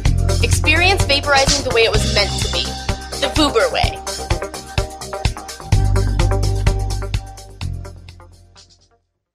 You're not high. You're listening to the Russ Belville Show on CannabisRadio.com. The Supreme Court is wrong on the Second Amendment. Okay, maybe you're high too. We all know that prohibition was a disaster. It forced alcohol into the underground market where it was controlled by criminals, and consumers did not know what they were getting. It made us a nation of hypocrites and lawbreakers. Marijuana prohibition has caused a lot of the same problems. That's why most Vermonters agree it's time for a more sensible approach.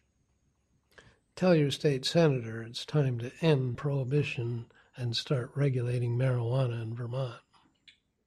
Hey everybody, it's Radical Russ here from 420 Radio, inviting you to be like me and get your ink done at Lucky Horseshoe Tattoo, Fort Worth's most female-friendly, clean, sterile, awesome tattoo shop. Thomas and his crew are true artists who can design you a custom piece or use a design you bring in. Lucky Horseshoe Tattoo also offers all styles of tattooing as well as piercings and all-around fun. In the DFW area, stop by Lucky Horseshoe Tattoo and tell them Radical Russ sent you. Trust me, it'll feel awesome.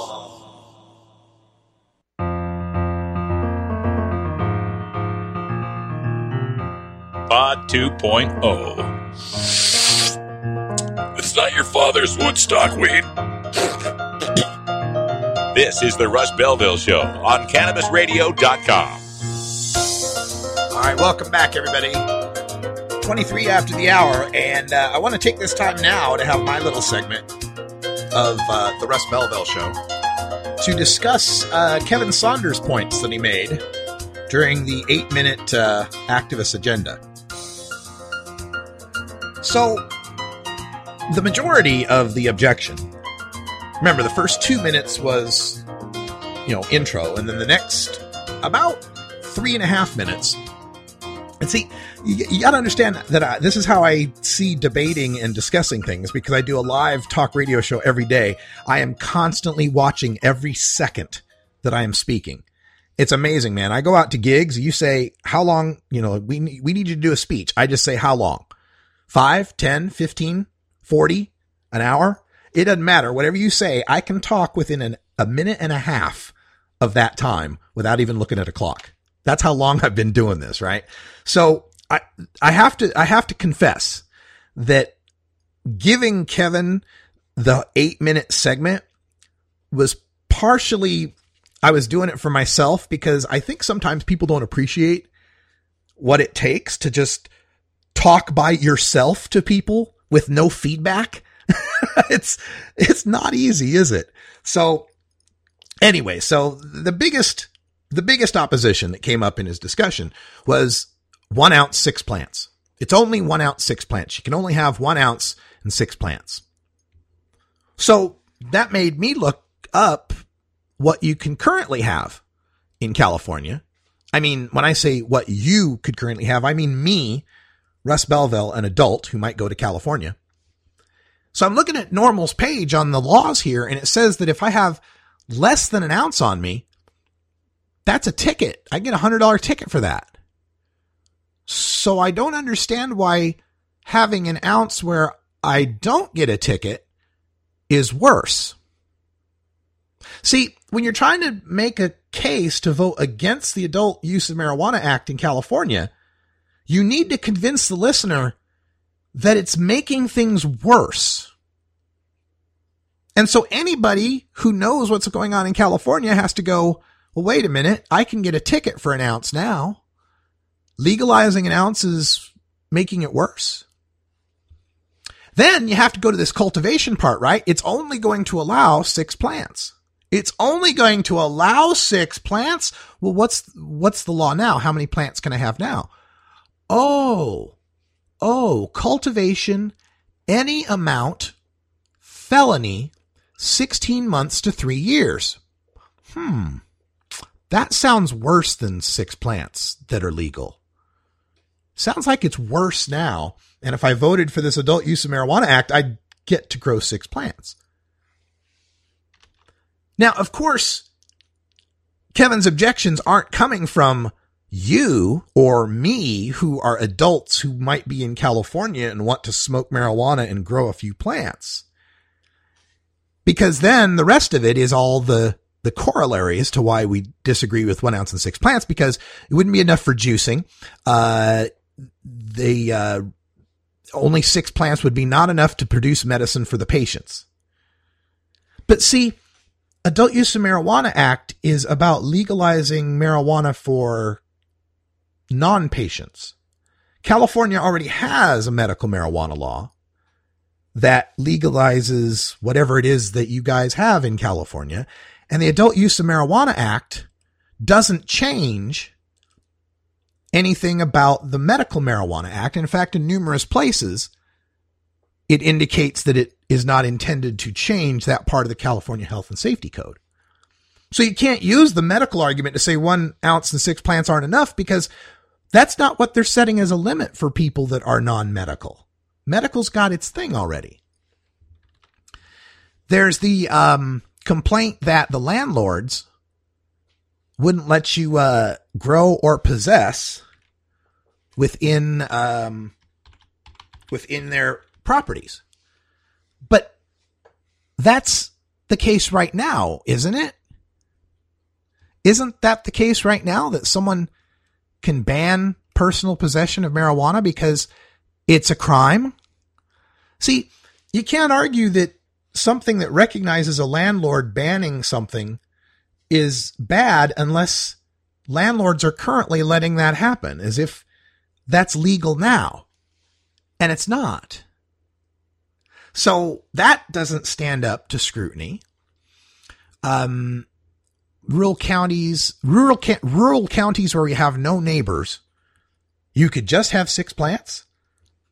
Yeah, because the law is going to say adults can have six plants. How many can those rural people have now? Zero, because it's a felony now. Now, the point that an ounce and six plants might have sounded good for 2010 or 2012, but now we're somehow living in warp speed. Colorado and Washington have passed an ounce and six plants. Well, Washington hasn't passed six plants. They still have criminal grow penalties. But that we should be able to move farther and faster at this point. So the fact that we might move from California being illegal to being as legal as the current four states actually more legal than Washington state, is reason we don't want to go that far forward because we should go farther forward in that first step. We should keep things as bad as they are now and not have them as good as they are in four legal states because they should be better than the four legal states. If we can't be better than the four legal states, we should be worse than the four legal states. I don't understand that reasoning.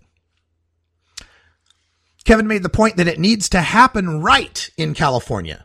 Legalization has to happen right in California because California will dictate how other states end up legalizing. I don't buy that.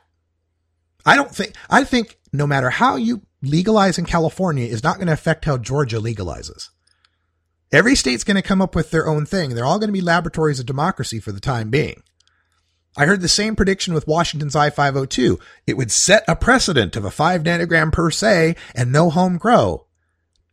And nobody else followed that precedent. So yeah, California is big, but we tend to get lost in all the minutia of the regulations and exactly how it's legalized. When to the broader world out there, the 80%, 85% of the people who don't have anything to do with pot on a monthly basis, to them, it's, it was legalized or it wasn't. It either got legalized or it didn't get legalized. What else? Okay. So, um, the problem, another thing he brought up was a problem that it has a ban on public smoking. A ban on public smoking. So that made me wonder. So that's making public smoking illegal and it's legal now. You can legally publicly smoke pot in California now. No, no, that would be an infraction with a hundred dollar fine. So that's the thing is you, you can't make these points about how bad the legalization would be unless well i'll get back i'll, I'll get to that. I, am gonna i'm gonna save that to the end. Let me save that to the end. Let's go on with uh, debunking the rest of it so uh, another argument was that there'd be a ban on public smoking or in automobiles people wouldn't be able to take walks exercise in parks some people live in their cars trailers or rvs some people might be just driving with their friend and get busted for having an open container are you seriously making the argument that we have to reject marijuana legalization because we can't smoke pot in a moving car? Really? That, beyond not just standing up to, to logical scrutiny, it just defies political reality. The, the attack ad against that is so easy, it's laughable. Well, they don't let us have open bags of weed in the car, don't let us smoke in the car. Why? Let's keep it like now where we can't have open bags of weed in the car and we can't smoke in the car. That can't be an argument against legalization.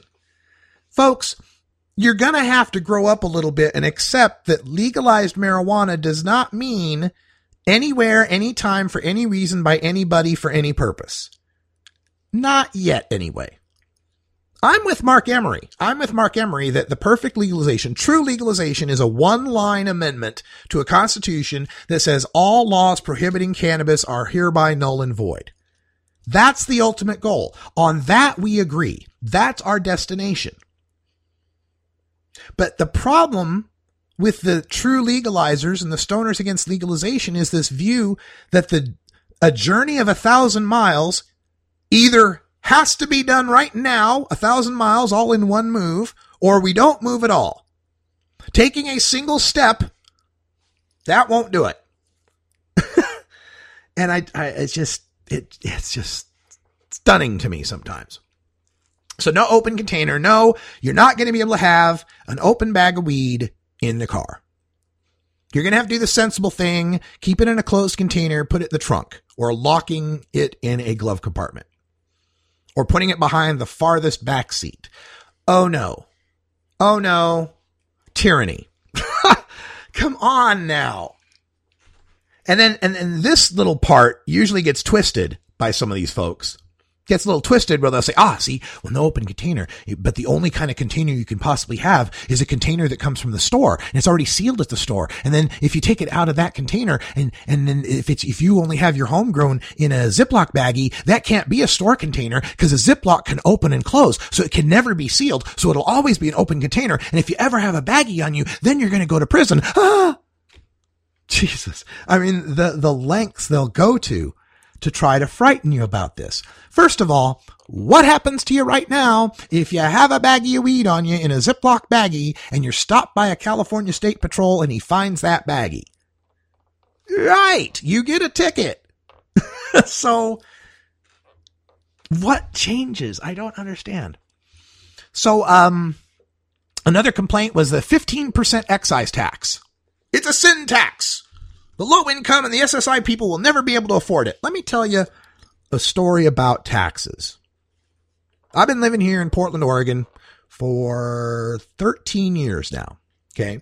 Now, Portland, Oregon and the Pacific Northwest in general tend to have the lowest weed prices in the nation already.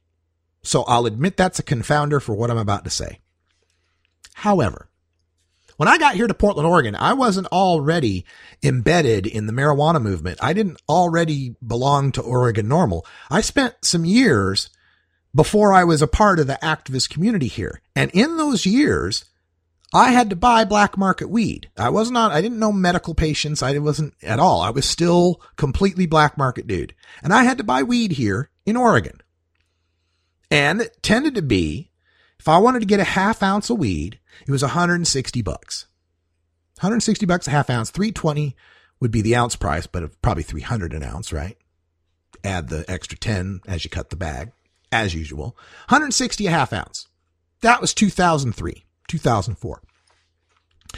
In the interim, we legalized medical marijuana, you know, the dispensaries of medical marijuana. Washington had medical marijuana and I got embedded into the medical marijuana scene and was able to buy and, and see weed at dispensaries. I was a caregiver for a long time, could, could buy weed. And the price for a half ounce, 140 to 150 bucks a half ounce. Still at the black market levels that I was always paying for weed. Now, in Vancouver, Washington, after legalization, with huge outdoor sun grown marijuana fields in production. I just bought a half ounce of sun grown, inspected, pesticide free, labeled 24.887% THC Durban poison for $70. And that's with a 37% tax attached to it. Because legalization and large scale commercial growing has flooded the market and dropped the price to the lowest prices I've ever seen for weed. 70 bucks a half ounce of quality weed. And there's half ounces going there for 60 bucks of different strains. So, okay, there's going to be a 15% excise tax on weed. But there's going to be such legal production going on that the overall price will drop to the point where even with the 15% excise tax, patients will end up spending less money on cannabis. All right, let's see. What else do we got here? Um, Kevin made a point that the Adult Use of Marijuana Act criminalizes anyone in possession over one ounce or eight grams of concentrate or six plants. Criminalizes anyone in possession over one ounce or eight plants. Now, the use of the verb criminalizes criminalizing tells me that he thinks Adult Use of Marijuana Act does that. That somehow Adult Use of Marijuana Act makes people criminals over an ounce or eight grams. Let's take a look. Current California law. More than 28.5 grams, misdemeanor, six months, $500 maximum fine. Hash and concentrates, possession, any amount, one year, $500 fine. Now let's switch over to this other window where I have the Adult Use of Marijuana Act hyperlinked, and we can take a look at the section that he's referring to because this is within the Adult Use of Marijuana Act. It would be section 8, criminal offenses, records, and resentencing, where sections 11, 357, 358, 359, 360, and 361.5 of the California Health and Safety Code are amended starting with possession, section 11357. Except as authorized by law, possession of more than 28.5 grams of marijuana shall be punished or adjudicated as follows. Persons at least 18 years of age but less than 21 years of age shall be guilty of an infraction punishable by a fine and not more than $100. So 18 to 21, you get a fine and a ticket, which is, oh, looky here. It's what you get now. Um, if you uh, are caught with marijuana. So it doesn't change that for the 18 to 21 year old. Let's see for the persons under 18, the minors, um, four hours of drug education and counseling, 10 hours of community service. Uh, second or subsequent offense, six hours of drug education, 20 hours of community service. So for minors, possession of less than an ounce, not a crime at all. Drug education and counseling and community service. So it doesn't make it worse for the kids. All right, let's see. Um, Except as authorized by law, possession of more than 28.5 grams of marijuana shall be punished as follows. Persons 18, age, 18 years of age or over who possess more than 28.5 grams of marijuana shall be punished by, punished by imprisonment in the county jail for a period of not more than six months or by a fine of not more than $500 or by both. Six months, $500 fine. What's the law now? Oh, yeah, six months, $500 fine. So Adult Use Marijuana Act doesn't change that at all. Let's see, Part C. If you're over 18, you possess more than an ounce near a school, upon the grounds, or within a school. Um, let's see. A fine, $250 fine. Let's see. Uh, under 18 who possesses at a school, um, mandatory uh, community drug education, community service. Let's see this one. Um, 11358, planting, harvesting, and processing. People 18 to 21 who plant up to six plants get an infraction of 100 bucks. So if you're under 21, you're getting a ticket. 18 and older who plant more than six plants get six months and a $500 fine. If you plant more than six plants, you get a six month $500 fine. Well, what's the law now if you plant more than six plants? Oh, yeah. Felony, any amount, 16 months to three years. So the Sean Parker Amendment actually makes it better for people who are growing more than six plants, aka the illegal weed dealers out there who are growing a whole bunch of plants in their closet or their basement, who, if they're caught right now, are in possession of felony amounts of plants. If they're caught after Sean Parker, they're in possession of misdemeanor amounts of plants. Six months, $500 fine. Now, multiple grow offenses. You get caught more than once. Yes, it goes back to the felony, 16 months, three years imprisonment, 16 to three, 16 months to three years. But again, no worse than it is now. What else we got here? Um, possession for sale. If you're over 18, that's six months, $500 fine. Possession for sale right now, felony, two to four years. Oh, okay. So the Sean Parker Amendment makes that one better.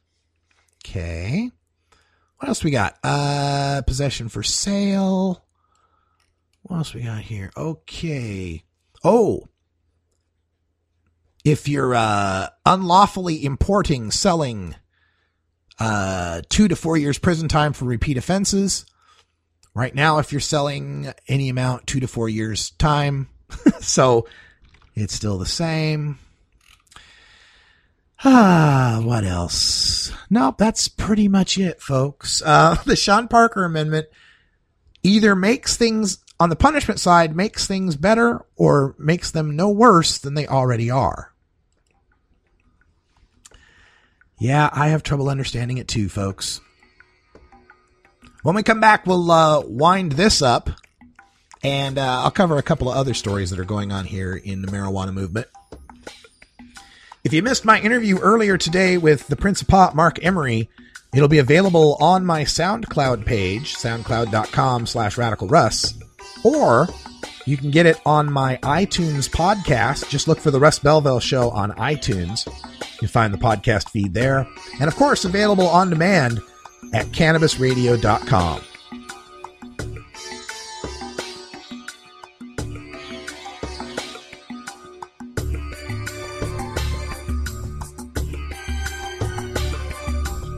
This is the Russ Belville Show on CannabisRadio.com.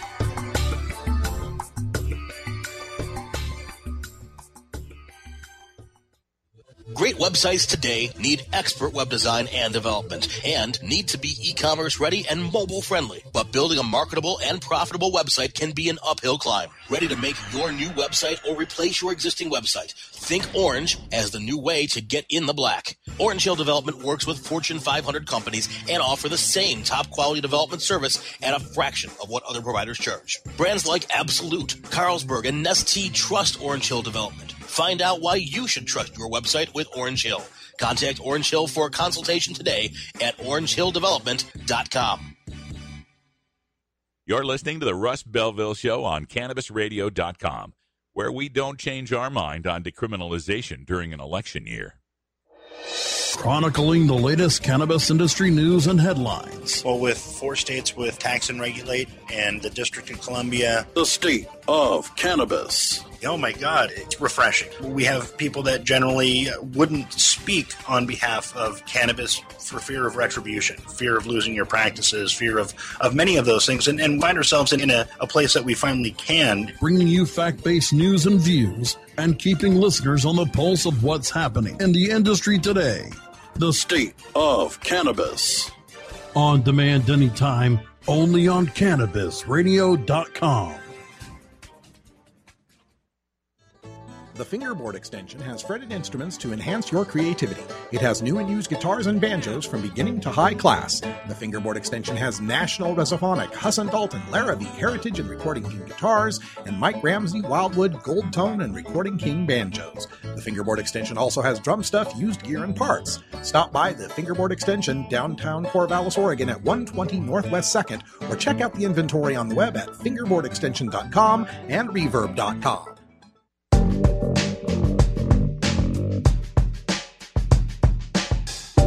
Warning hits taken on this show are larger than they appear. Do not try this at home. These people are professionals. or at least they pay me to say that. This is Dan Michaels from danmichaelsaudio.com, and you're listening to Radical Russ on CannabisRadio.com. Welcome back, everybody.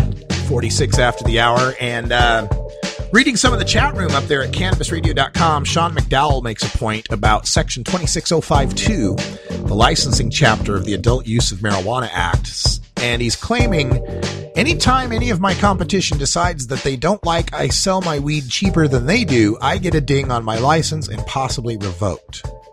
So let me just go to the uh, the unfair practices section here, as I've labeled it, 26052, paragraph A, no licensee shall perform any of the following acts or permit any such acts to be performed by any employee, agent, or contractor of such licensee. Sub paragraph 4, sell any marijuana or marijuana products at less than cost for the purpose of injuring competitors, destroying competition, or misleading or deceiving purchasers or prospective purchasers. I think the operative term there, Sean, is at less than cost. Now, if you can come up with great growing techniques and harvesting techniques and trimming techniques that allow you to produce marijuana at a lower cost than your competitors and then sell it at that lower cost with some profit markup for you, you're not going to be subject to that sub paragraph. It's only if you're selling the marijuana at less than cost. If it costs you 25 bucks an ounce to grow it and trim it and process it, and you're selling it at 12 bucks an ounce, that's where you're going to get hit by that. This is a practice that they engage in the large scale producers. This is like a Walmart thing where they will take the hit. They'll, they'll go ahead and crash the price of something below cost, purposely trying to injure their smaller competitors who can't take that hit. And then once those competitors are out of the way, now they can raise the price up to where they want it without all those pesky competitors fighting them, right? It's a way that the large scale producer can actually squeeze out the small scale farmer. You want this in your law to protect you from the Walmart of weed. That's what it was there for. That's what it's intended for. And this is something that we have in just about every market there is in every commodity there is. There's some sort of price gouging, price crashing type of legislation. That's what I think's going on with this. Maybe there's business people out there that know better than I do, but I think that's what they're trying to do. It's the at cost thing we got to worry about. Yeah, if it was a law that said you if if you're selling it less than someone else and they bitch about it, yeah, I'd be against that. right? That would that would suck. But no, they would have to prove you're selling it at less than cost. And I don't think they can pull that off. Yeah. Um, and, and yeah, uh, Michael Hughes, an attorney who's in our, uh, chat room says there seems to be an intent requirement to injure. Uh, as long as it's not the intent to injure competitors, it'd be kind of a tough clause to enforce. Yeah. And, and that, this happens a lot of times. And believe me, I, you know, I, I'm not perfect in this. I've made these mistakes myself as I learned reading laws, right? It's like, you'd think you could just say X, Y, and Z is legal, PD and Q are illegal, let's go, right? But law is a weird thing, man. A may versus a shall, a comma versus a semicolon, a Oxford comma or not an Oxford comma. That kind of shit can change profit margins for lots of people, right?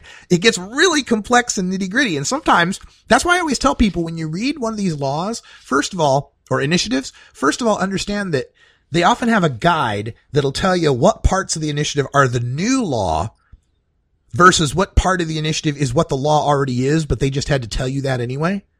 Right? Like, uh, you know, if a, really crazy example would be like, uh, I've got an initiative to legalize puppies, right? And I, and my initiative says this initiative will legalize puppies. Murder is still illegal. Rape is still illegal. Robbery is still illegal, right? My initiative isn't making murder, rape, and robbery illegal. It's just reiterating the fact that those things are still illegal, right? Well, in these, in writing these pot initiatives, sometimes you have these parts that are, here's where we're changing. And then you have these other parts where they have to include what the law currently is so that you get the perspective of in what part, you know, what paragraph is the law changing compared to the other paragraph. So sometimes people read these things and they'll read something that's currently the law and they'll think the initiative is doing that. No, the initiative's just reiterating what the law is. Now it, it, it varies state to state. Um, some of the states, the, the, the standard is that you have to put in italics, right? What the, what the new part is. And then the stuff that's not in italics is the old stuff. Other places, it's boldface where that's the new stuff and it's regular where it's not the new stuff, right? So you have to learn that first of all. And then second of all, you got to learn what the law is currently.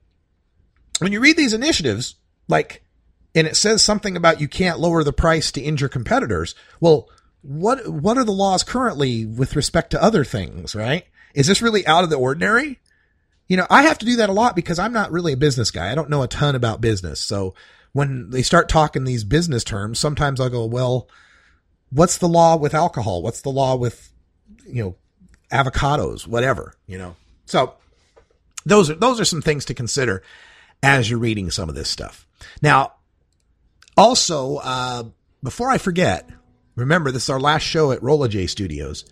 Um, I will be coming to you from Herb Thrasher Studios, 420 Radio's Herb Thrasher Studios, over next week, maybe the next two weeks. So I will be in Portland. I just won't be here at this location. And then um, Valentine's weekend in San Francisco at the ICBC.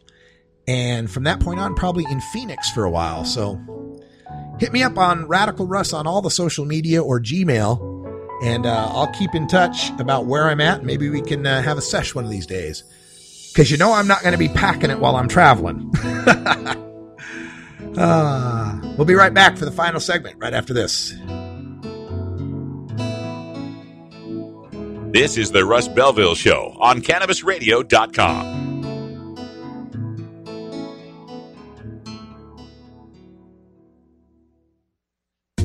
Ganjapreneur.com, your guide to the cannabis business world. Ganjapreneur.com is a comprehensive resource for cannabis professionals and entrepreneurs. Download the Ganjapreneur app on your smartphone or tablet to catch up on cannabis industry news, scroll through our daily job listings, and learn about successful cannabis companies, executives, and investors. Ganjapreneur.com, helping Ganjapreneurs grow. The Russ Belville Show, where the truth about marijuana gets more than a minute to speak.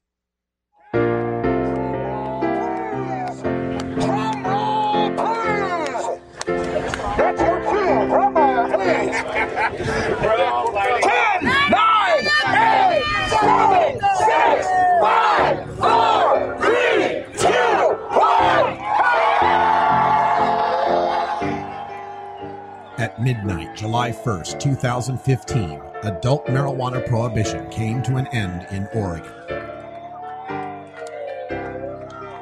Immediately, over 400,000 adults who consume cannabis responsibly were no longer criminals. This is what freedom sounds like. Brought to you by Portland NORML.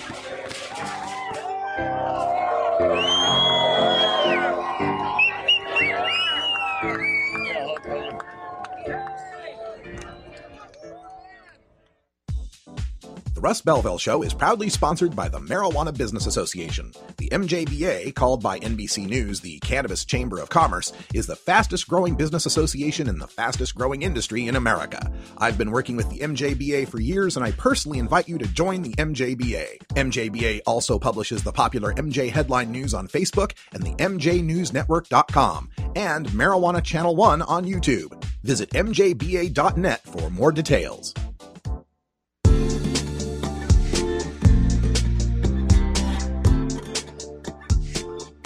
Most of us pirates, we go on vacation to North Dakota, you know, because they've got a town called Argosville. Arr, What are you smoking there, boy? This is Dan Michaels from DanMichaelsAudio.com, and you're listening to Radical Russ on CannabisRadio.com. Welcome back, everybody. Five minutes to the top of the hour where you get to hear Stoner Jesus. That's right. Get yourself saved while you got the chance. Stoner Jesus coming up at the top of the hour here on CannabisRadio.com. I'm just closing out this final segment here in this basement studio in Northeast Portland. A lot of memories. A lot of great guests have been in this studio, uh, both on my show and the Herb Thrasher Flower Hour. And uh, just some amazing, uh, amazing media we put out here. And it's uh, kind of sad, kind of sad leaving this area, but it's tempered by the fact that I am so excited for 2016. I, I have just like, this is, this is the year, man. This is where the big, the big tidal wave crashes all across America and acceptance of marijuana comes into full flower in a way, pardon the pun, in a way that we've, you know, never experienced before. The elections, the presidential elections being forced to have to address the issue of marijuana. The five states at least, now six, we got Florida with medical now. We got, we got California, Arizona, Massachusetts and Maine likely to make the ballot. Nevada's on the ballot. Florida's on the ballot for medical. Missouri's fighting for medical. Michigan's still fighting for a legalization initiative. Vermont is trying to do it through their legislature. We got nine states in play for 2016. And I'm going to go across this country, state to state, not just Colorado, California, Washington, Oregon, the typical places, but Kansas and Nebraska and Michigan and, and West Virginia. I want to try to hit all 48 states this year. I don't know if it's going to be possible, but anything I can do to make that a reality, I'm going to try to do it because this legalization is for all of us. This is for all of us in this nation, in this country. And we don't have to just be in a blue state or a green state for that to happen. It's time to mobilize flyover country. It's time to mobilize the South. It's time to all get on this bandwagon and crush it in 2016. Just crush prohibition. Just end it. Before these weak kneed politicians start to get second doubts about it, before, God forbid, one of those Republican clowns gets elected and tries to reverse the whole thing. Let's just bring the hammer down, legalize it as much as we can, everywhere we can in 2016. I'll see you on the road, helping you do it everywhere and every way I can. For everybody here at Rolla J Studios in beautiful legal Potland, Oregon, one last time, thanks for joining us. And until next time, take care of each other, tokers.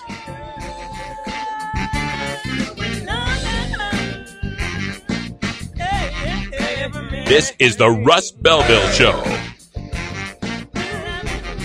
The Russ Belville Show is blogging and podcasting daily at radicalruss.com.